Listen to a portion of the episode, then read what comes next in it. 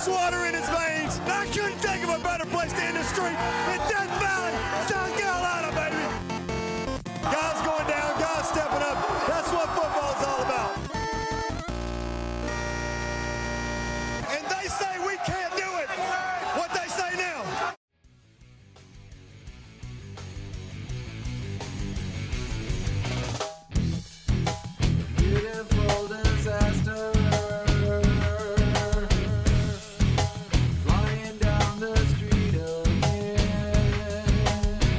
Welcome back to the Clemson Podcast. In the wake of trash being thrown on the field, Tennessee is reviewing game security footage in the hopes of finding its next quarterback. Clemson managed to lose the time of possession battle to number 44 Floyd Little, but they managed to win the game. Clemson is 3 and 2 and life is good. Welcome back to the Clemson Podcast everyone. I'm your host Nick, joined tonight by Ben. This is our Syracuse recap show. Ben, Friday night games, not my favorite, but I don't know. It's kind of good to mix it up here. And Saturday was somewhat stress free considering the season we're having. How you doing coming out of this weekend? So it's it's not that I like Friday night games, but it is kind of nice to have you know the Saturday off of your game when we've had those two Saturdays in a row now. Um, you just kind of get to kick back and relax and watch the rest of uh, the west rest of the games. You know, it's more taxing on me than a lot of people for sure because I go to a bar um, for all of our games. Um, but yeah, to have that extra day to recover on the weekend and let's kick back and enjoy some football, enjoy some uh, Atlanta Braves baseball up 2-0 over the Dodgers and the NLCS. Yeah, it was um and a Clemson win. It was a good weekend. I agree. And, you know, you and I watched the game together. Um, really, the first game we watched together where we could kind of sit there and talk through it um, while not at a, a loud bar with a ton of people running around. Been the first game in a while since we were able to do that. And um, while certainly watching a 17 to 14 Clemson win that was, went down to the wire and required a missed field goal um, was not maybe the most relaxing game watching experience. Um, yeah, like very good to get the win. I think we obviously spent you know time after that talking it through um, and during the game, but um, yeah, overall like the weekend was somewhat chill after a Clemson win and seeing you know kind of more programs with the wheels falling off across the nation. You know, made you feel at least a little bit better um, about about what's going on this year. Yeah, it's crazy, you know, thinking about that, everything that's going on in college football uh, with all the parity.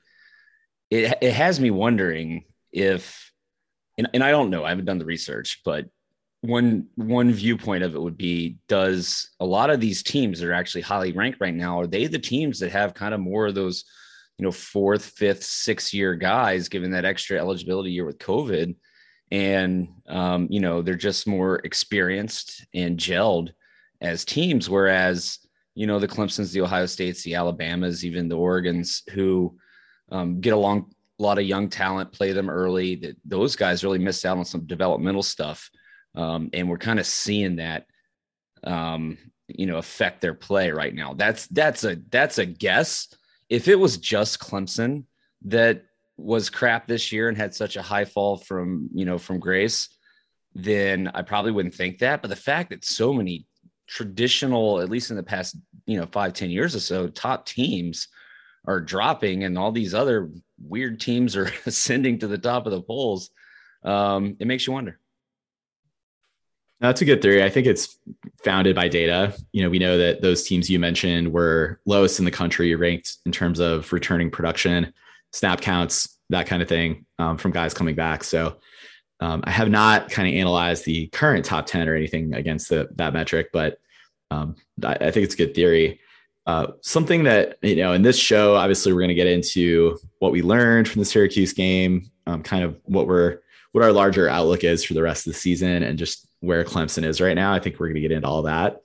Um, but, you know, thinking about this Clemson team, and we've had some news updates come out the last couple days that we'll touch on here. Um, yes, so much we're, we're just focused on kind of lack of development and Clemson taking a big step backward, but they're even, you know, with turnover and not a lot of production returning, even those guys that we had penciled into the two deep, um, if you look back to coming, you know, coming off of the last last season's end and the disappointment, um, you still were like, okay, we've got you know a number of good guys in, in the two deep across the team. At this point of the season, Ben, you know the number of guys that through injury or transfer out or, you know, I guess those two factors, you know, it's really a ton of turnover here. And um, I, I do want to kind of maintain that perspective as we go into, you know, critiquing things like execution on the field or coaching or roster management. All those things are valid critiques and gripes that we have as fans. Uh, but let's think about all the guys that are not necessarily able to play and go on the field. Um, what has been revealed to me, at least this far, thus far, is um, not very many of these injuries or departures have really cost Clemson in a deep way. Um, I'm not talking about Trevor Lawrence and Travis Etienne because we totally missed those guys, but I think in terms of the guys that we expected to have on the two deep this year, um, I wanted to ask you, like, you know, across you know your knowledge or recollection of who all is injured that we were expecting. Um, my number one guy that I think this team is missing right now is not someone that I think any of us imagine would be that important. Brannon Spector, slot receiver. You know, I feel like that guy's impact or potential impact on this team could be pretty great. Um, I think we'd obviously love to have Tyler Davis or Bresee still playing, but their backups have definitely shown out and been able to kind of hold the line um, in their absence. And um, you know, there's many, many more guys that are injured, but I don't know for you, like who the who the guy you miss the most really is at this stage. Now that's a really good pick. You know, we haven't talked about Brannon, uh, you know, here for the last few weeks, but uh, that's a good point. You know, experienced slot receiver. Um, we've seen him play before. You move Justin Ross into that role, which he hasn't played prior to this season. I'm sure he's got you know cross trained there, but that's not his natural position. Um, yeah, and then you have the other wide receivers start dropping like flies. I mean, you had both Collins out there getting significant playing time um, in this game against Syracuse, and yeah, it maybe it's not just one guy here or there. When you look and you're like, ah, oh, Tyler Davis goes down, the defensive line is still good. Now Bresee is out. Well, they still look good, but are they as dominant as they were before? Doubt it. Um, so it's really the kind of accumulation of everything. Yeah. Um, you know, and it, you know, if and if we especially on offense, if you have all these guys back, we're, we're still not going to be that much better. Like the issues on offense um, just cut so much deeper than that, right? It's so much more complex. You know, maybe if some of these offensive linemen that are injured for the year that Dabo talked about providing some depth, Tayquon Johnson, um, but you know, I'll have to, I'll have to, I'll believe that when I see it, when I see the these guys play and come and get some playing time next year. But um, yeah, the Brannon Spector call I like, but yeah, overall as a team, it's it's bad enough that we're not that great on offense, but then you throw in all these injuries and in the defense side of the ball too. Like those count because those guys are getting worn down the more they have to be out on the field. Um, and when you're spelling them, you're spelling them with would be you know third teamers. So right. it, it, all piles up. It makes a difference. And I guess maybe at least the, we get bit by the injury bug the year we're also not that good on offense. So they both don't happen in separate years. Silver lining. Yeah, I'll, t- I'll take that. Let's stack them, I guess. Um, you know, I was going to say the other name you could throw out there is Mason Trotter at center, but he came back for this game, which is great to see. Because uh, you know he he was really purported to be the starting center for this team going into the Georgia game till he suffered was it a broken wrist or some type of wrist injury um, or you know to his to his snapping hand? And um, you know that good to see him come back after a few weeks out um, just to have a capable center there. Um, so yeah you know I would say he's definitely lamented attrition but um, anyway there are going to be guys coming back. You are going to start to see some of the talent roll back into the team. Could be the Spector comes back. I, I haven't you know checked in on a specific timeline um, Shipley is likely going to return to practice this week. Doesn't necessarily mean he will travel to or play in the game against Pitt, but he'd be a welcome return. I do think, though, in Shipley's absence, Ben, you have seen the likes of Mafah and Kobe Pace get a lot more development time. You know, subsequent to that, we saw Lyn-J Dixon transfer out or enter the portal. So I liked what I've seen from Pace and from Mafah. I guess we can you know keep it keep it on the offensive end here and bring it into the Syracuse game. Uh, both of them continue to take stride, you know, make strides. I think in um, what I saw in this game was actually patience and kind of waiting for their moment, waiting for you know holes to open. I mean, neither of them had a, a crazy, amazing statistical game in this one, but I would say you know continue to see positive signs from both of them as running backs. So I think getting Shipley back would make more of a difference in the passing game. Um, you know, uh, Phil Mafah got three catches in this one. Kobe Pace had one reception.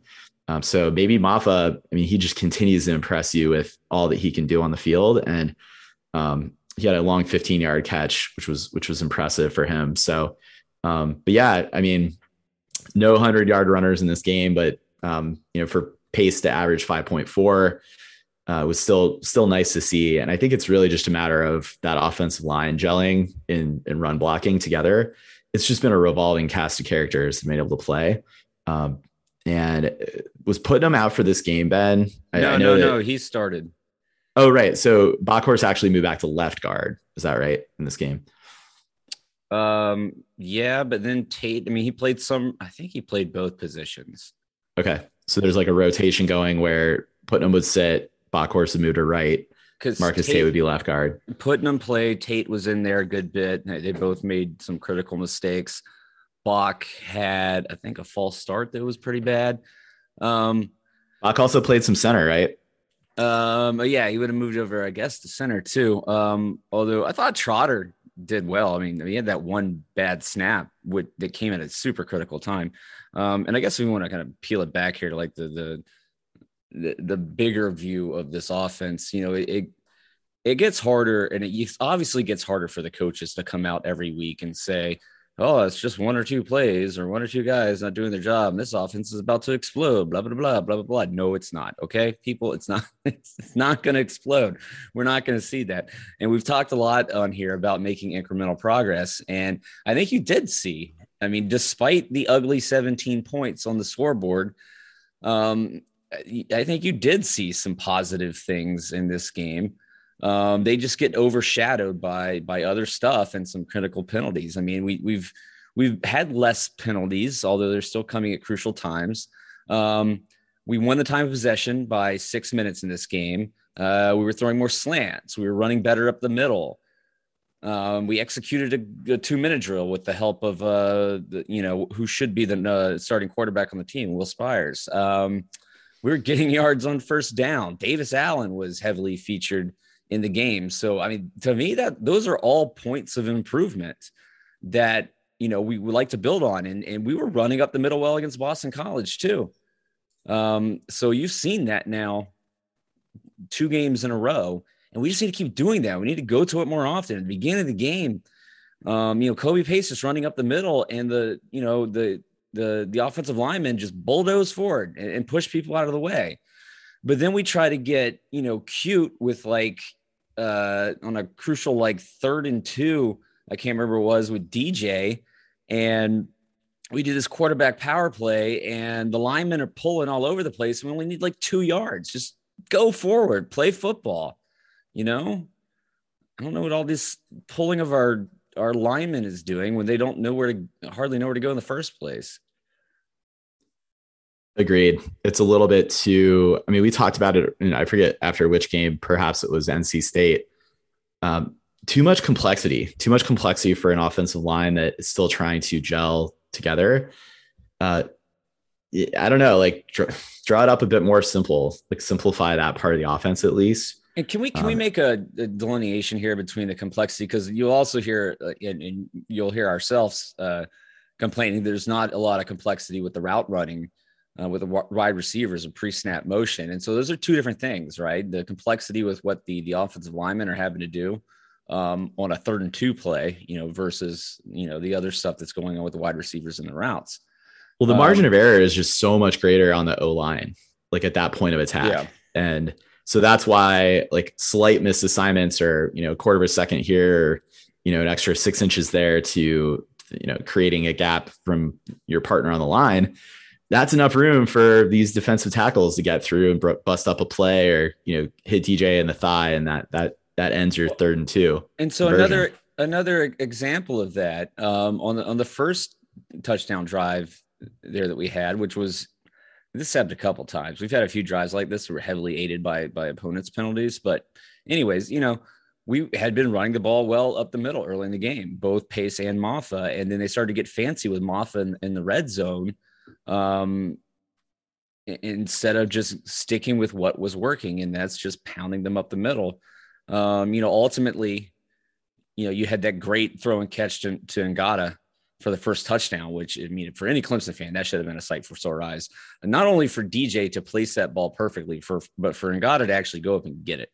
So you know, and maybe- retain possession and get the foot down. Like all the, the all the pieces were there on that catch. So Yeah. awesome to see. We got it.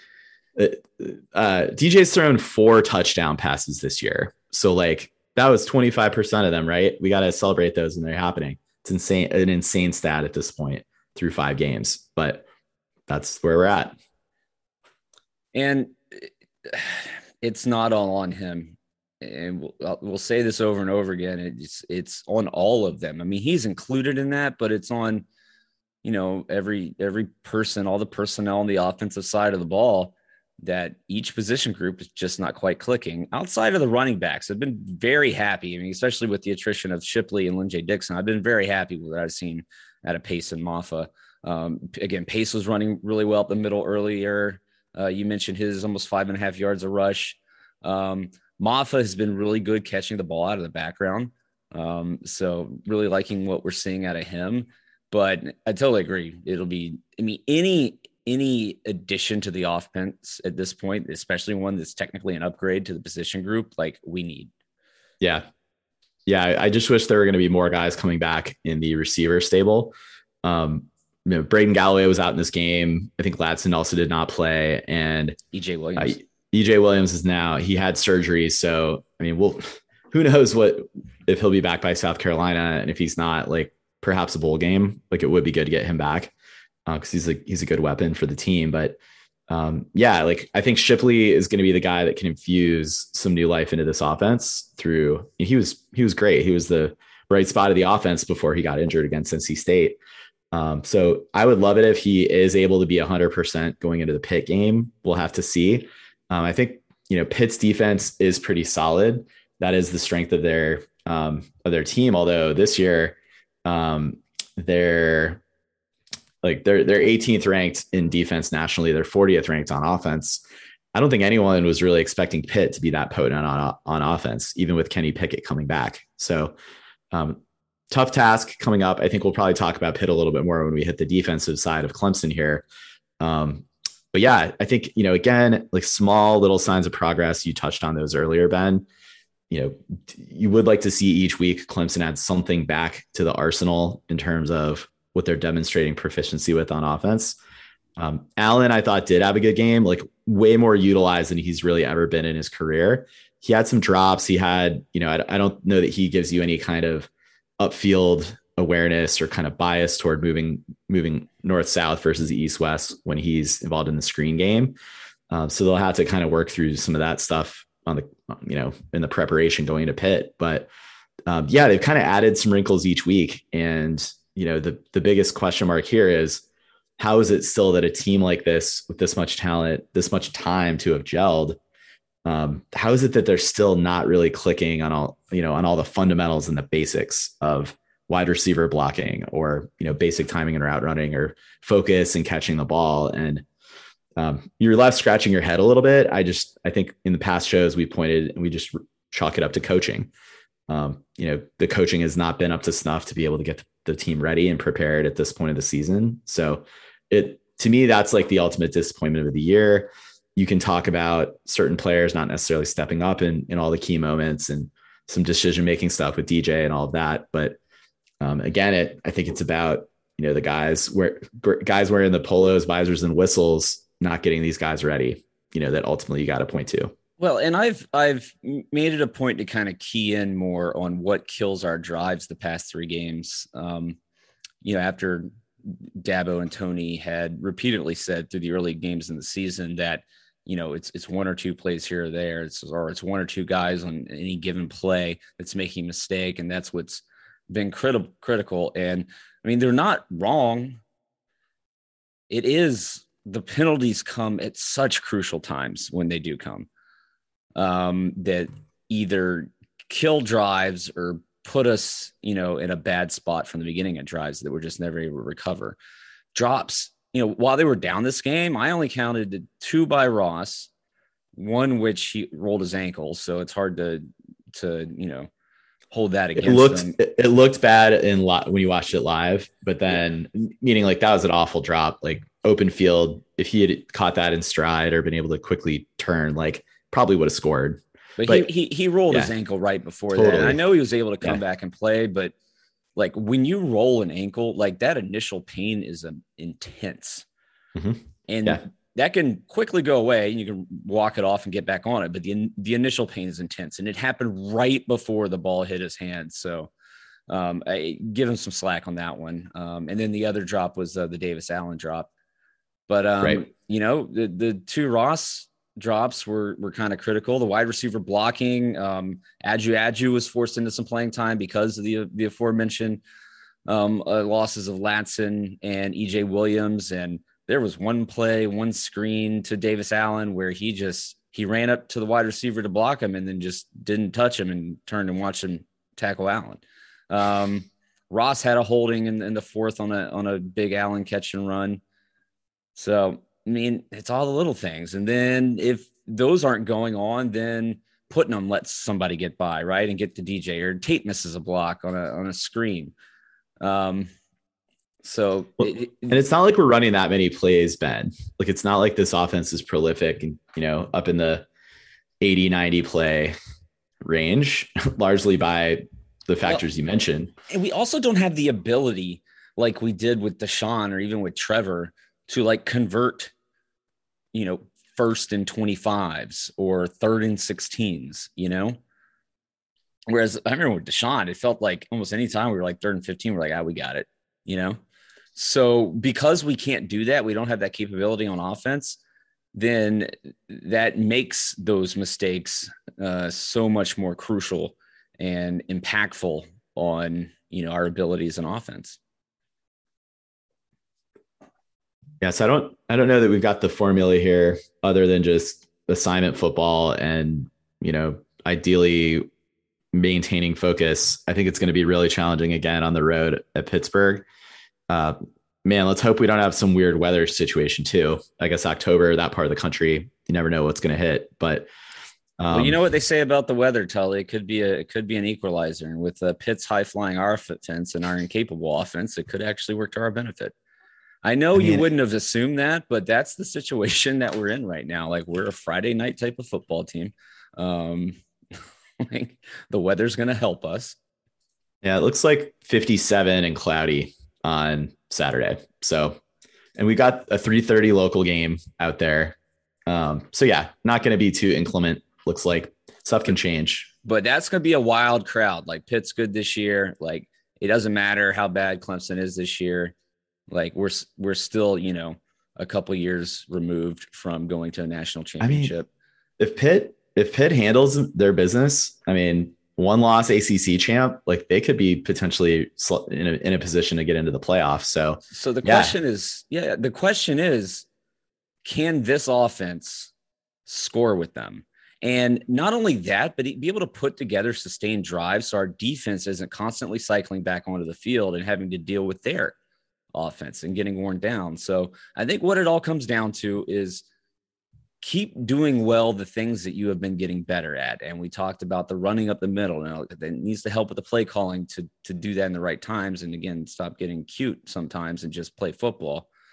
Um, uh, but then the mistakes, right? The the crucial mental mistakes, the penalties, the drops, cut those out, and I think that was going to make a huge difference for for for the success of his offense. They're not going to be a thirty point a game offense, but hell, we haven't scored twenty in regulation against an FBS team this year.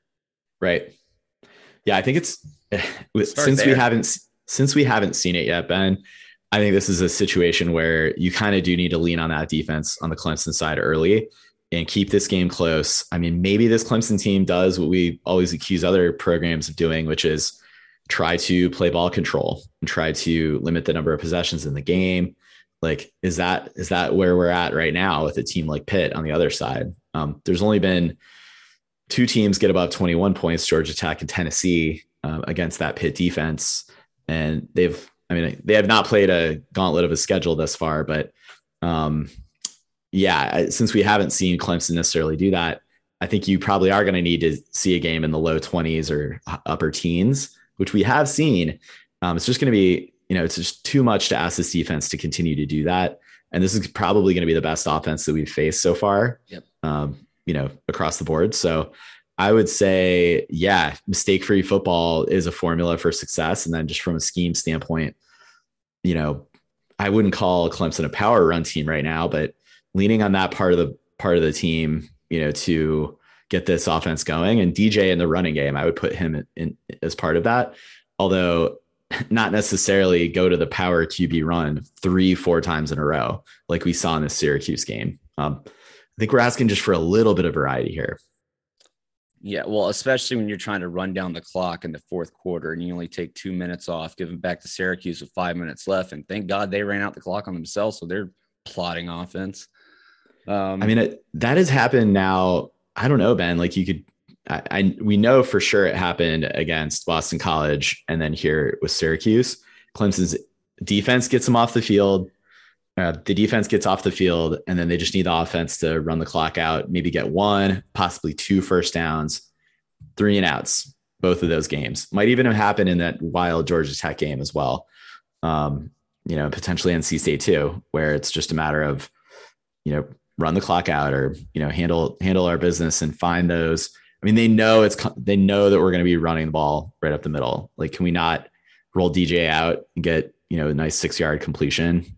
I don't know. You'd think we would need to do we would be able to do that if the game's on the line. or not have your guards pull and leave like the nose tackle, like with the Unblocked. unblocked with a straight shot at DJ. I mean that. Ugh. God, what there are a couple that one of those plays earlier in the game was ugly. Like he didn't get anywhere. Um, I mean, he got tackled where he snapped the ball. and was supposed to be a QB power up the middle. How does that happen? Go forward, offensive lineman, forward, hit people forward, move them off the ball. Um, Yeah. yeah. So, and you know, I- just need to. I- I don't know. too. I don't have much more to say about the offense here, Ben. Um, obviously, this is the part of the team we'd like to see improve the most, that has the most upside, the most ceiling, you know, to continue to find. But you you said it earlier. It's not. It's just not all of a sudden going to click, and then we're going to see forty plus point a game showings. Yep. Um, and I think a large part of that is just because of uh, lack of experience and depth and talent on the offensive line and just so many other mistakes. Even if the players clean up the mistakes, I think you're still only going to be able to do so much with that O line up front. But um, sure would be nice to try and see them put, you know, at least most of the game together of mistake free football. I mean, three touchdowns is our next goal. Three offensive touchdowns. Like th- that's that's the next. How about step. one a quarter? Is that too greedy? One a Uh, quarter? Yeah, that's too greedy right now. We need three, get into the twenties, and go from there. Um, start scoring more. Tony Elliott said it best. We need to score more points. Totally agree. totally agree. Astute. Very astute coach. Um, but but yeah, it's it's not. We're not going to have a game, and it's all going to like come together. And here we are. And if if if that game does lie on the schedule this season, it sure as hell better happen this weekend. Well, and you know what's also remarkable here, Ben, is that you know you saw Tyson Phommachanh come in for like a read option play in the first quarter. The team has just not had leads at all this year to be able to get that kind of wrinkle play worked out, like get the kinks worked out. And I imagine it the practices they're working on nailing the basics and fundamentals and um, you know nailing down the day job and the main role that they're Clemson probably is not able to get too exotic with the play calling in the game it- that that UConn game can't get here soon enough. You know, I'm hoping Clemson's going to be able to establish like a three, four touchdown lead in that game. I, we talked about it. Every other game on the schedule is pretty much losable other than that. So, um, you know, UConn is coming up here in a little bit and it'll be nice to get that and then maybe start to flex some other, other talent on the team. But, um, I, I don't bring that up to say I want to see way more Tyson Phommachanh in this offense. I just think, you know, being able to maybe find more opportunities to work the middle of the field, that kind of thing. Maybe Tony Elliott will feel better about that if he's got a little bit of a cushion and a, a bit of a lead, which we haven't Yeah, seen so far. The thing is with that Phommachanh play, like when he came in, the announcers were like, "Oh, DJ split out wide, look for some type of throwback or throw to this or that or that." I'm like, "Nah, nah, they're gonna run off tackle with Phommachanh." And sure enough, that's what they did, and they didn't get Yeah. the first down. And everybody clamoring for Phommachanh to replace DJ. Did you see how quick he looked on that? He did not. Did not look quick at all. Yeah, I mean he like miracle recovery, but he's not uh, he's not the Tyson Phommachanh that you saw slot in a little bit last year, and he's not up to 100 percent mobility. So we almost shouldn't ask of that, ask him, you know, ask that of him. Um, and also just oh DJ, you know, DJ's had a lot of struggles, all of that. Like Phommachanh's ceiling is nowhere near what DJ should be giving you. Like we've got to get it figured out with DJ. And I don't I don't really see a future Phommachanh starting for this team. So, you know, what with Cade Cade Klubnik coming in next year, it just really doesn't make sense. So I think it's, you know, yeah, you can use it's good to keep Phommachanh fresh, you know, on the off chance the DJ does go down. But um, yeah, that's it's not the right thing to be calling for at this point. I don't think. I mean, you know what they say the the most popular guy on the team is the backup quarterback. So now that Hunter Renfrow's gone, it's true. Yep. Um. All right, Ben. Any more thoughts on the offense? Nope, they're still not very good, but they're getting better slowly, slowly. I know it doesn't show on the scoreboard, but there's things within the game that they have improved upon. They just haven't put it together yet. And it's not saying they won't if they keep making the small improvement. Just saying, don't expect all of a sudden for Clemson to start scoring into the 30s on offense. This season, our expectations need our ceiling should be like 28, scraping the bottom of 30, you know, getting close almost. Maybe we'll have a game or two or UConn where we put up more than 30, but I think the ceiling's around four touchdowns. And we can win. We can win like that. We can beat Pitt if we score four touchdowns. Like we can. I think our defense is good enough to do that. And that means our offense is being competitive somewhat. Um, and it's not Pitt wearing down our defense the whole time. Uh, but can we beat Pitt with like 20, 21? Uh, that's tough. That's kind of where the line is, somewhere in there around 24, something like that. Yeah, I mean, the potential opportunity is, you know, special teams help you out on scoreboard or, you know, potential Defensive- turnovers. Defensive yeah, defensive score. pick sixes. Right. Yeah, it's true. Um, and look, like Syracuse is not like their their advanced stat defensive ranks is in like the 50 range, uh, give or take. So they're not as abysmal as I think some of the teams we've faced the last two, three years. So I don't I don't know that I read too much panic about, oh man, we can't even score 20 points on Syracuse.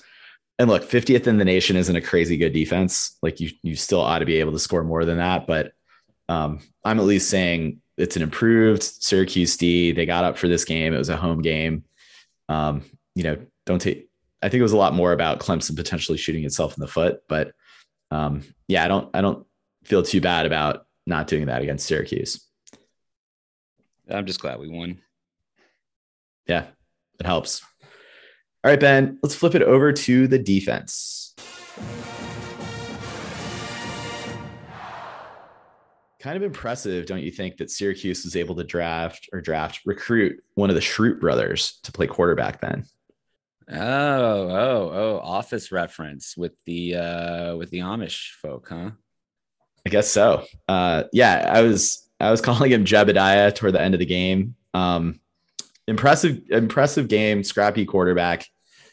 Uh, stats, you know, weren't crazy exceptional, but the, the dude stuck in there. He took a lot of hits. I mean, we've kind of we've kind of seen a number of these scrapper type quarterbacks from the ACC opponents this year that um, you know don't necessarily have a crazy good statistical game, but they really hang in there against Clemson. So I don't know what that says overall, but um, he had an arm too. You know, I, I didn't necessarily expect him because you know he's their running quarterback. Um, one incredibly accurate. Um, he had some wide receivers drop some balls, um, but he had a few good ones too. That one to Pena was his name. Uh, That led to, or was their, uh, or led to their second touchdown. Um, that 62 yard bomb. That was a hell of a throw. Um, but at the end of the day, like he was known as a running quarterback, and they also have a really good running back in Sean Tucker. Um, and so I expected Clemson to come in to the game, you know, planning to to stop the run. And it was kind of weird because they were porous up the middle early, and then that kind of came back uh, towards the end of the game when they're a little tired. Now they did a great job on Shrader, only seven rushes for for six yards. Obviously, you take into account. Adjusted. Yeah. Yeah, adjusted for sack yards, but he still did not run, uh, ha- have many big runs in this game. Uh, his longest run was four yards. Um, on the other hand, Sean Tucker averaged 7.1 yards a carry. So I guess you picked your poison there and you were just going to kind of let him get his uh, while you focus on Shrader, limit his rushing and obviously him in the passing game. You know, he still put up almost 200 yards, but the end of the day, the, the defense, they got it done and they had another big stand there at the end of the game. Yeah, which was huge. And you, you see this team doing that without, again, the services of Lannden Zanders at the safety position. We now just Charleston didn't play the last two games. He now has entered the transfer portal. Um, I think based on Andrew Mukuba kind of moving into that spot, taking the starting role this season, and uh, Nolan Turner coming back. I think Charleston was kind of the odd man out in terms of snap count here, um, which Well, is a huge bummer in Well, terms Ven- of Venables being on the field so much, especially with the three man fronts. Yeah, yeah. I think that that was maybe the the nail in the coffin for Joseph Charleston's time here. Um, and I think we've been vocally questioning kind of Tyler Venable's, you know, ability to stay on the field. Uh, but look, came up with a crucial pick here. I think he he had a um, yeah, big sack. Like a couple of uh, he had a penalty which was ill timed. And Dabo was um, was definitely coaching him up about that. But uh, when you look back at it, I don't actually know that that was a penalty. Yeah, it was ticky tack. Yeah, I I mean it. it I think Well, first he was in bounds. He was like still two, two, like two steps away from being out of bounds. Like he was well in bounds. Right. I think Dabo's comment was probably more of like, you got to look at the optics of it and just, you know, there's ways to kind of get that guy out of bounds or end the play that doesn't put you right there to get that flag thrown. So, uh, but either way, I mean, I think Tyler Venables had had probably one of his best games as a Tiger here um, in this one. So that's good to see because safety has definitely been a, a tough position for this defense the last couple seasons. Um, but yeah, in the running game, I, I think that's that's maybe where I, I guess you said Ben, the team's picking its poison, like you know, choosing to get you know to allow that to happen. Um, Sean Tucker is a great running back, um, so we'll we'll just have to see. Uh, Pitt though ran all over Virginia Tech this last week, so I think it's my hope is maybe that was you know more of a schematic choice than a new wrinkle of exposure of this defense. Um, now that we've got new defensive tackles rotating in, um, I, I don't know how much we saw a good amount of Etinosa Reuben in this game. De, Demonte Capehart is back on the team, back practicing. Do you know? Were you able to look at any snap counts from Capehart in this game, Ben? Um, I don't think he got any tackles. I didn't I didn't notice him in there. Um uh but I mean Rook, Etinosa, Trey Williams, they've all been playing really well. Um, you know, for them. They're they're they're playing, they're maxing out their ability right now, and they're going to continue to develop into next year. I think Rook moved right in there when Tyler Davis went down, and we didn't see much of a drop off, if any, with him and Bresee. Um, now, fortunately, we'll be getting Tyler Davis back hopefully in a couple weeks, so he'll come back into the mix. Um, but yeah, I've been really excited what I keep seeing out of Trey Williams.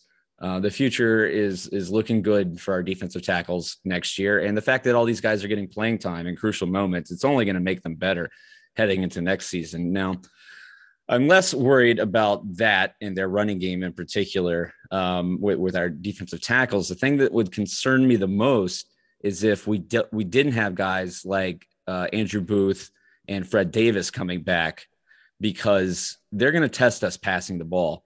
And teams have had some success against us downfield and especially you know Sheridan Jones has been picked on um again by some safeties. So I think to have you know your your lockdown corner out there and then Fred Davis who I guess is like 1A and 1B with him and Mario Goodrich who defended well in this game by the way um, that's where you need those guys. And I think that those guys are key on the defensive side of the ball because then maybe that takes some pressure um, there that allows you to put another guy in the box um, to to get some pressure on Pickett or help control the run game. Yeah, I think it was the Pitt game last year, Ben, where Malcolm Greene and Trenton Simpson both had breakout games.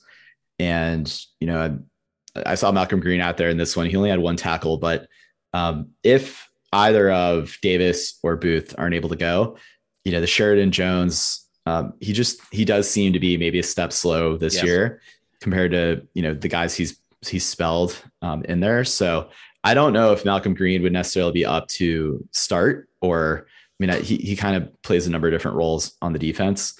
Um, but that's something where you really would love to get either of Davis or Booth back, are basically five star corner recruits over the last couple of years um, back in there.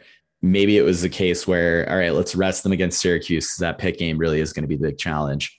Um, that's my hope, at least from the coaching staff, a little bit of a little bit of gamesmanship. Um, but uh, yeah, that that I agree with you that that is potentially something uh, somewhat of a weak point for this team if we are still having depth issues. Yeah, and again, that'll that, that'll help defend against their run game. I don't know. I didn't watch their game against Virginia Tech, um, but I'm still, you know, very positive about this defense. I think the defensive linemen who have filled in at the tackle position have been more than serviceable, and as long as our back end holds up, that we can limit this this offense. Now the question is, what is that number we need to limit them to? Um, and if you look at our scores right now, you would say 16, probably. Right. Yeah. And good luck with that. Yeah. Clemson's uh, offense is not great, as we just talked about. So um, I I do think then this is a case where like how much more eh, knock on wood and whatever, but like I don't know that this defense can suffer another game where the, the opposing offense is getting up into the 80, 90 play count and time of possession slanting in their direction too. You know, you are going to start to see additional injuries to guys that we don't have good depth to back up. So um, that is where hopefully we're getting our best athletes on the field in the form of Malcolm Greene a little bit more. You know, get your best talent in there uh, where possible. And I, I don't know, like maybe there is some factor of, of risk taking on defense to, you know, try and go.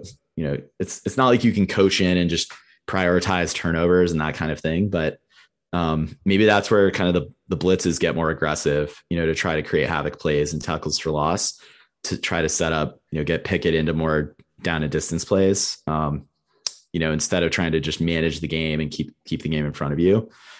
I don't know. It's it's it's going to be a tall order. Um, definitely, we've got the right the right tactician there in Brent Venables to figure that stuff out and make in game adjustments if needed. Um, and you know, Pitt's beaten Clemson before, and I think Brent Venables you know, we've never gotten beaten by the shovel pass after that. So um, be interesting to see what he has dialed up here. Yeah, I'm confident the Venables will come in with a good game plan. I mean, he does more more often than not, right? Um, it, it really comes down to how much can this offense help this defense out, and in two ways is by putting up points. Is one or is by putting up points. The second way is by keeping the Pitt offense off the field by sustaining some drives. But defense alone, I don't think can win this game. Maybe Yeah, if Bresee and Davis are fully healthy, perhaps, but I'm still not seeing it. it. At some point, like we've been skating along here. We're lucky to only have two losses uh, with the way this offense has been performing, but that could go downhill, you know, rather quickly as we start to play a little bit better competition. Yeah, and it's it's at this point sort of a razor thin margin or possibility, you know, to have an angle toward winning the Atlantic. Zero margin of error in terms of an, suffering another loss on the Clemson side. Um, my hope was that NC State was going to stumble up in Chestnut Hill with Boston College, and they blew them out. Like started off somewhat of an even game in the in the first quarter there, and it, it went the other way. So, um, you know, regardless of an ACC Atlantic or ACC championship berth um, for this team, I think you do just want to see improvement and being able to handle teams that you know you're more talented than, which does include Pitt. Yeah, they're having a good year. Yeah, they potentially have a more potent offense than we do at this point of this year, but um, it again, like you do want to just continue to see that improvement because a lot of these guys are also going to come back next year, and this is you know important. You, you just want the team to you know not not kind of not kind of quit on the season, and not kind of give up, and I don't think you've really seen any of that thus far, which you know testament to coaching, keeping that keeping that focus. Um, I don't think I'm I'm I'm not surprised by that. I'm just I'm pointing it out because it is something you want to applaud.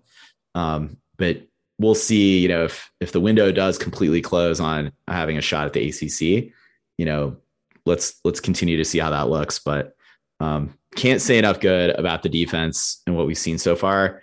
Little bit, you know, hard to come to grips with what would this look like if the offense was even average, middle of the country in terms of overall stats. You know, what could this look like um, with this kind of a defense? But you know, it, we don't have that. It's it's not really worth whining about too much. I think it's just um, celebrate the guys that are suiting up as Tigers for the last time in the form of Skalski, Spector. Um, I don't know how many other guys are going to go to the league after this year. You know, from the from the defense, Nolan Turner. This is definitely his last hurrah, right? So um, it's it, we're not quite at the point where it's just like watch those guys and enjoy it. I think it's just um, you know appreciate what we're what we're seeing at this stage of the season. Appreciate that we have a defense. Yeah, I mean, how much worse could it? It could be way worse, We'd right? be one in five. Truly, like any slightly worse defense, we're talking one and five or two and three easily. On, on the other hand, if our offense scores like you know one more touchdown a game, we're six and zero. So it's still not It's very true. good. No, exactly. It's still not a national title contender. Um, yeah, uh, I guess like um, Ben, the the play of the game was probably that fake punt with with Spiers. Would you agree? I mean, it was the most no, no, no, no, no. What are we doing? What are we doing after the timeout? And then, oh my God, yes. like, so Yeah. when they and, and that was the beauty of it is to try to get them to jump off sides, call the timeout, or I think we get did we delay a game or we, no, we must call timeout. Um, yeah, And, you know, when they came back on the field to punt, I did have like a brief thought of like, what if they fake this? And then I immediately was like, they're not going to fake this. then lo and behold, they faked it. And what a throw, even a pump fake by Spire by Spears, and and even better catch by Davis Allen. Like, amazing I mean, it for him to reminded me of the Chase. Brice play against Syracuse, like back in 2018. Like Yeah. it was that that almost that much of a, a tight throw, and not the the throw itself was not a tight spiral. Let's say that, but uh, it was I don't know, just a little bit delayed or whatever would not have connected in a reception. And I mean, it was, like awesome. the third best throw of the game. You got right. DJ then got in the end zone, DJ to Ross at the one yard line there, then Will Spiers to Davis Allen on a fake punt. Did you think Ross was in on that catch? By the way, like I don't know if he had the ball across the plane, but they didn't even show a sideline angle of that. Yeah, I didn't see the angle. I mean, I can see how you would have thought that because the defender that was knocking him out of the end zone was himself standing in the end zone. Um, but it didn't matter, right? We scored on the next play. So right. Um, That's true. But but you know, Ross had a couple drops again, but he made some great catches in this game too. And that was one of them. Yeah, BT Potter, well, once again, one for one, 40 yarder, uh, pretty consistent. Would have loved to see them get into his range a little bit more, especially in a dome. I feel like that would have added to his range a little bit, uh, or at least given him some more experience kicking in that environment. So, um, you know, more good from him. H- how about Will Brown though, as the punt returner? Um, I was I was so hoping you were going to give him his 15 minutes of fame here on the podcast. He probably never thought when he when he came on, he probably walked on right to this Clemson football team that he'd end up on this show. Star is shining bright. No, there was a congrats, Will. no, I mean, it, it does like it, on the one hand, it's like, damn, like we're down to Will Brown. And then on the other hand, you're like, well, thank God the guy's there and worked so hard in practice to, to earn that spot because we need somebody back there catching the ball. Now, there were some definitely some scary moments on the very first punt of the game. Um, there was that like six six Syracuse guy. It was like a foot taller than Will, talking uh, trash to him to try to intimidate him. And then he had that one diving fair catch. Um, he had the muff that he fortunately got back on top of, and then Yep. the play of them all was the one where he got he got turned on on his head. he almost like bounced straight up. Right. It was, it was like a was like- breakdancing move. It was like incredible. stuck there for a second. That was Yeah. amazing. Uh, Yeah. you gotta, you got. It's the little things, people. You know, when you're having a season like this, just laugh at what you can, find joy in what you can. Um, Will Brown did it for me in this game. Man, long season, Ben. um, well, look, going up to Syracuse, hostile environment. You know, they it seemed it was actually quite an empty stadium. Um, I would have expected to see that thing a little bit more packed, but those that were there got loud. It was a rowdy environment. Um, so good to escape with the win. Dino Babers, you know, I, he they clearly have improved on defense. I think they're probably going to need to get above 500 or potentially get to like seven wins for him to keep his job there is, is what I'm thinking. But um, I don't know. Like they're not going to be one that will ever contend for an Atlantic title under Babers, but you're Syracuse football. Like, what do you really expect? So I think just from like a standard, uh, a standards of their program and an expectation standpoint, like, you know, he's, he's gotten some interesting quarterbacks there and here and there they've, you know, they've, they've had some good games and upset some teams and that kind of thing. So um, I still am a little bit, I don't think they're a very good fit for the ACC, um, especially being, you know, f- more of a football fan than a basketball fan. So I, I don't know, just, you know, glad to get out of there, glad to put this one behind us. Um, I think Pitt is a little bit more of a football oriented opponent and we don't play them as often. I would love to have been able to go to Pittsburgh for this game because it's a, it's a pretty fun town. Um, but yeah, uh, I know you went up to Syracuse. Was it last year, Ben, or was it two years ago? Well, I it guess wasn't two- last year. Yeah, guess it was two. Um, yeah, that how- maybe. how, how was that dome? Was it like forgettable game experience? So apparently, well, here's the irony in all of it. Um, you know, before it was called the Carrier Dome, which is a HVAC company, uh, Right. heating, ventilation, and cooling. Um, uh, and they didn't have an air conditioner. Um, so that was weird. And now they have an air conditioner, but Carrier lost the rights. So it's just a mind, you know. But it was it was kind of dank and sweaty. It smelled like gym socks when I was there. The whole place was just kind of sticky. Yeah, So, but uh, Clemson won, so Yeah, I remember that was a big Amari Rodgers game, um, if memory serves, back then. Um, all right, well, uh, good to get this win. A lot of other action happening across college football. You know, I think this, you know, with Clemson getting their game out of the way Friday, um, I did manage to watch a decent amount of college football Saturday. P- Pretty fun games across the board. Not shocking to see a team like Purdue, which they're not the most athletic and fast team that you think of. Um, but turns out a lot more athleticism than Iowa. Completely smoked the number two team in the country at home. Uh, that was bound to happen. You know, Iowa was eventually going to face off with, at the very least, like an Ohio State. Um, you know, in in Indianapolis. Um, so Iowa's out of the picture. I suspect they might lose one or two more games this year. So we'll have to see. Um, Georgia completely handled Kentucky. So Georgia just continues to be clearly the far and away number one team in the country. I look forward to seeing how they manage to screw it up. Uh, they may not, but here's hoping. Um, but I don't know, Ben. Like I think the the news about Ed Orgeron that came out on Sunday was, and you know, kind of played out over the weekend, um, was definitely the biggest headline you know that I'm taking away. Um, but how about you? Like any other big college football action this weekend that caught your eye? Well, I mean, yeah, that that Georgia Kentucky game. Um, yeah, Georgia's definitely the real real deal, and you know, as a Clemson fan, that hurts. Um, I assume they're going to lose to Alabama um, in the SEC championship, um, or that, or maybe what would be even better is if Bama runs the table from here on out. So does Georgia. They meet in the SEC championship. Georgia wins that game. Bama gets into the playoff anyways because everybody else sucks. And then Bama beats them in the playoff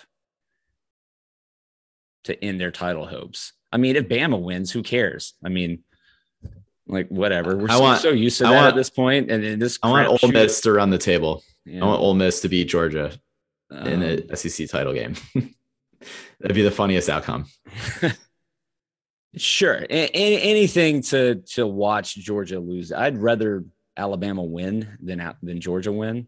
Um, Yeah. any- anybody else really. So, um, especially this season. Um, Iowa, my surprise they lost? Uh, yeah, probably to Purdue, but it's this football season, so these guys are going to keep losing. Now, Cincinnati is the one that keeps beating people like they're supposed to. I've been clamoring for them for years to, to get a shot at it. And it looks like this year they got their shot. I mean, they got one ranked team left on their schedule against SMU at home, um, but not much else, assuming they'll play a conference championship game. Um, I think they just have to do what they've been doing, which is win with style points against the teams that you're better than. And they got their marquee win against Notre Dame, you know, which is a big brand name. Tim Beret, uh, I didn't really care for his tweet today that only called out the fact that Cincinnati's going to have two FBS wins.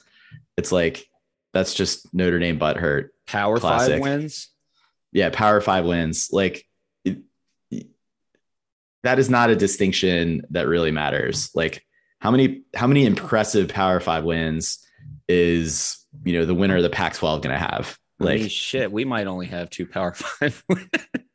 Right, exactly. I and you just gotta you have to realize that there are teams in the American that Cincinnati's beating that are better teams than half the ACC and half the Big Ten and half the Pac-12. Like, I don't know. Like, are we still kind of trying to cut the cut the country in half in terms of Power Well, Five this- versus Group of Five? This It's has insane. to be the year you give them their shot. Like if they go undefeated, like this has to be the year with everybody else going down. Like you have to put them in there and give them a shot to get their ass kicked by Alabama or Georgia.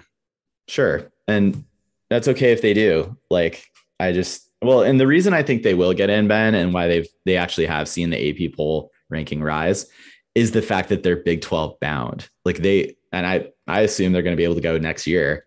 Like they already have a lot of badging and stuff all around campus. So like they're they essentially are almost a power five team already, and they will be very soon. So it's not like you're completely opening Pandora's box by letting a Cincinnati in because you could be like, oh, Cincinnati, they're a really good program.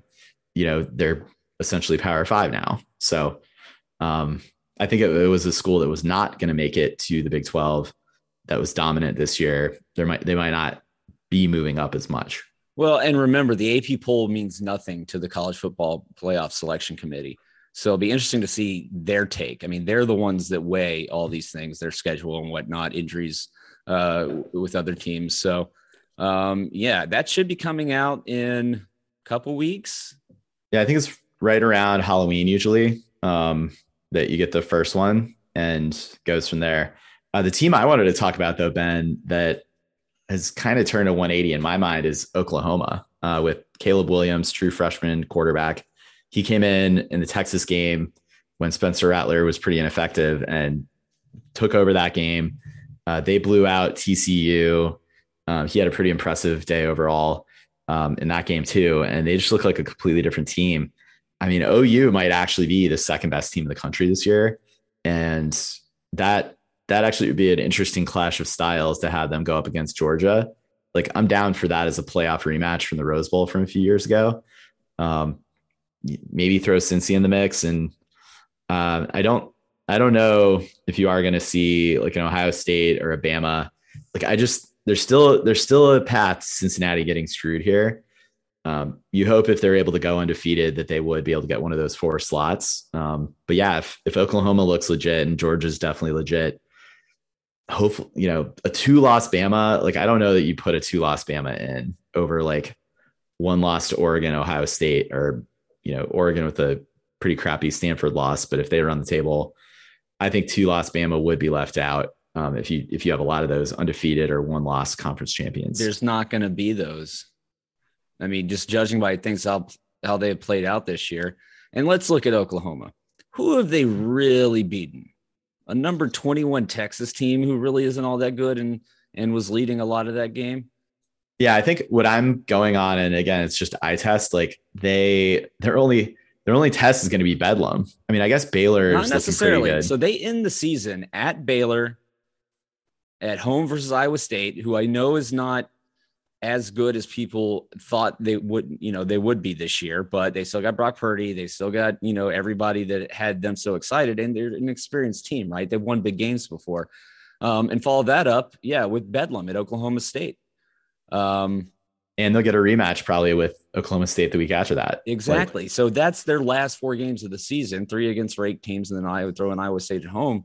Um, and it's only one of those four games being at home, one being a neutral site. Like Oklahoma's going to lose one of those games at least. Yeah, I'm just I'm going on eye test since Caleb Williams has come in and rejuvenated, and that offense was not looking like a Lincoln Riley offense up until he he took over, and now they do, and they were winning games with their defense before. So, um, anyway, Sounds I'm not funny. here stand I'm not here standing Oklahoma at all. I I don't particularly care for them, but uh, yeah, like I think there's a chance that that breaks right and they're the second best team in the country. That's one to watch. Okay, so we want Cincinnati in, and we want Georgia to face plant I mean, somehow. The, Georgia's not missing the playoffs unless they lose two games in the regular season. Maybe they lose um, to Cincinnati in the opening round. That would be great too. They could do that. They easily could. Cincinnati played them, basically beat them, other than you know an untimely turnover in the Peach Bowl this year, in the Chick Fil A Bowl. So add that to Cincinnati's resume here, like a close loss to Georgia, which is basically the same Georgia team that we're seeing here. So who are we pulling for? Cincinnati, I hear, not Georgia, not Oklahoma. We don't want them to win. Ohio State, of course not. Michigan, oh God, no, no.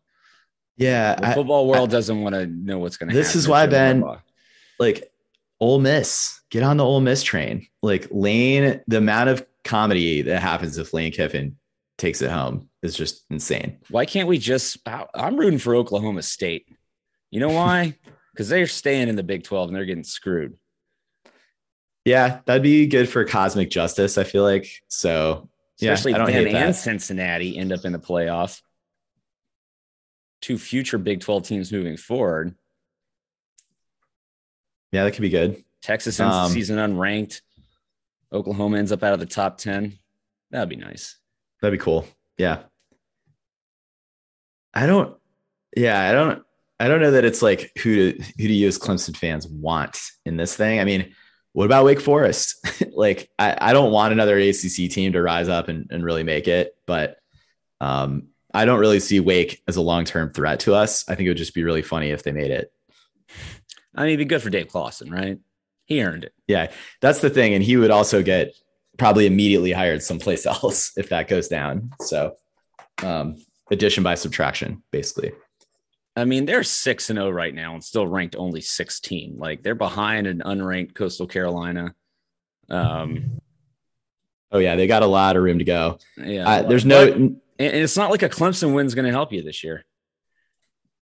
I think if they beat NC State and they beat Clemson, they're going to move into the top. They're going to be in striking distance to where more chaos. Oregon loses again. Like if, if Big Ten and Pac 12 champs have two losses, then you could see an undefeated Wake definitely moving into the top four. I'm feeling like. Or Pitt, man. Who knows? Yeah. Um, but Ben, I guess like while we're on the topic, um, just in terms of like who you want to win a natty.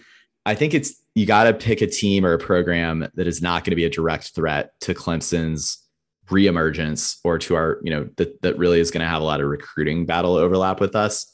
Um, and that, you know, I was kind of thinking about this and Orgeron, you know, essentially losing his grip on the LSU job.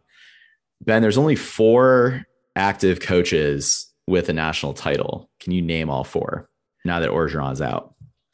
Well, he's still coaching, but um, uh, okay. But take him out starting next year. Okay, let's see. Um, hmm, Nick Saban, maybe. Yeah, that's one. Uh, Dabo Swinney. Uh, so four active. So Jim Tressel. Tressel is is he coaching Youngstown State or is the AD there? Uh, let's say coaching an FBS program, like okay, a Power Five gotcha. or a G5. Well, Mack Brown. Yeah. Mm-hmm. Um, and then Jimbo Fisher. Yeah, you got it. Mack was the one that I uh, that I missed or I, I didn't didn't think of right away. Um, but yeah, look at that list. Like I, I don't think we're worried too much about old Mack Brown. Um, so it's really those those other three, and like you don't want to see Ryan Day or Kirby Smart or even Lincoln Riley like add add to that list and like create another problem or headache for Clemson. And look, it's not like if you get a natty, you all of a sudden get like 25% better recruits or whatever, but there just is that there is that mystique that goes That's into that. that's why it's it's Nick Saban and Bama or bust. It's like who cares? Like they're gonna get the guys that they get, but you want Kirby Smart with the with the with the championship ring, you know, I do not. No, a couple exactly. hours away from Clemson. No, you don't. Also, That- speaking of Mack Brown, did you see the end of the game with them in Miami and him and Manny Diaz, uh, the handshake, the very cold, awkward handshake? I did see that. Um, Manny used to work for Mack. Oh, he fired him. yeah, he fired Yeah. him during like the middle of the season, and like North Carolina players were just like dropping you know, like flies at the end of the game. That well, it was pretty apparent that they were just trying to delay things and slow the offense down. So Manny wasn't very happy. Yeah. Well, Manny's going to be looking for a job soon, I think. He's got bigger, bigger issues. Mack Brown probably told him he had a. Oh, he's got a spot for him. Not even an analyst position. You could be a position coach. Yeah. Come on up. um, you hate to see it. Well, uh, Ben, Saturday, Pitt, all eyes on that game. Um, going to be a test for Clemson. Probably the third biggest test after NC State and Georgia for this year. Um, NC State, I guess, maybe keeping it on them for a moment. It's, I, I think they're probably winning the Atlantic here, you know, unless it's Wake. It's going to be probably one of those two teams. It would really have to break Clemson's way with um, those, you know, those two beating up on. I guess you want Wake to beat NC State, and we beat Wake, and then NC State falls to somebody like North Carolina down the down the stretch. But I don't think you can trust North Carolina to do much of anything at this point. They could, I could see Miami pulling one out in in at Miami. Like a last, yeah, like a last stand for Manny kind of thing. That could be. Yeah, crazier stuff's happened. I mean, it, at the end of the day, it's Dave Doeren, right? Like exactly. So BC may have been just completely gutted after that Clemson loss. Um, I guess it was it was uh, the the week prior to you know two weeks earlier, but um, I don't know. I don't really know what to expect in the ACC. It, I think it's really just let's see Clemson improve week over week um, somehow on offense and continue to hold the line on defense, and that's our season. That's if where we're we at. if we win the rest of our games in the ACC, then I think we're in the ACC championship game. I think NC State will figure out how to lose too. I think the least likely thing that happens is that Clemson wins the rest of their ACC games. Right. And we'll probably have an answer to that. Um, well, we will have an answer to that, but I think the answer is going to be no, we're not after this Saturday, unfortunately. Ben, I had a I had a very uh very terrible thought. Would you rather win the ACC Atlantic and lose to South Carolina or beat South Carolina and not not win the ACC at all? I mean, is it beat South Carolina, man? If if if if, losing, if not making, if making, if it's going to keep us out of the playoff, then you got to go to the ACC championship game, right? For sure. You know, if but but that wouldn't happen if we lose to South Carolina, even if we win that game. So the logic tells me that we should just beat South Carolina so we don't have to listen to those dirt peckers tell us how much better they are for a year when they're not. They just got lucky probably against a team that wasn't very good on offense. Exactly. Yeah, I think that's the right play. I don't live as- near Wake Forest fans, or I don't know Wake Forest fans, or Wake Forest fans don't talk crap. So what do I care? Yeah, I I, think that- I want what's best for the team, Tully. And I think what's best for the team is for them to beat South Carolina, as far as the fans are concerned. Yeah, winning the ACC overall, um, that I would call that the more important streak than beating South Carolina. But it's okay to it's okay to be partial and subjective here and and biased. So I think I'm going with the in-state. You got to win the in-state championship. I mean, that's the bigger recruiting battle than Wake Forest or NC State. Whatever, beat both of them. You know, why do I why, why do I have to make a decision? Just a thought exercise. See what see where you're see what you're what you prioritize. Well, that exercise sucks. Yeah, I agree. Um, all right. Good show, good recap. Always good to get that W. I think I said we were three and two earlier, four and two, way better. Two games above 500. I Um, said heating, ventilation, and cooling when it's heating, ventilation, and air conditioning. So screwed up my own joke. and you're in the like construction industry. I'm an architect. That's right. It's okay. How, how like how many years have I been walking around job sites just saying that HVAC subs and them just looking at me like, look at this idiot. this house is gonna. I don't think you probably spell it out all the words when you normally say it on well, these sites. not now. Not Yeah. sure as hell ain't now. Hmm Um, all right, so that's our show. Uh, we're actually going to get a surprise, not a surprise, but a, a bonus episode this week. Longtime friend of the show, Quacking Tiger, is going to come on to talk a little bit about the state of the program, where we're at this season, a little bit of recruiting look ahead. Frankly, Ben, we should be talking about that way more. The future is bright. The present is not as bright, so maybe we should just you know face forward.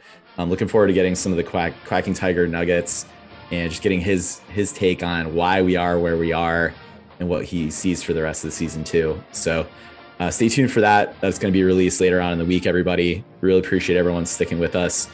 Um, trying to enjoy this season. You know, we're pretty much at the halfway point at this at this time. There will be a bowl game in our future. I'm convinced we can win two more games, even one more game, probably get bowl eligible. Um, probably not going to be the type of bowl that we had all thought about coming into August, but that's okay. You know, let's, uh, who knows? We might even play Alabama in the Mayo Bowl. I mean, again, it could be worse. You could be South Carolina. So I don't think they're making a bowl. Uh, they needed crazy, crazy luck to get uh, get past Vandy this past week. Um, that might be their last win, so we'll see. Uh, but anyway, thank you everyone for tuning in. Really appreciate it. Looking forward to this Pitt game, gutting out another win, and moving on with the season. So uh, thanks, and as always, go Tigers.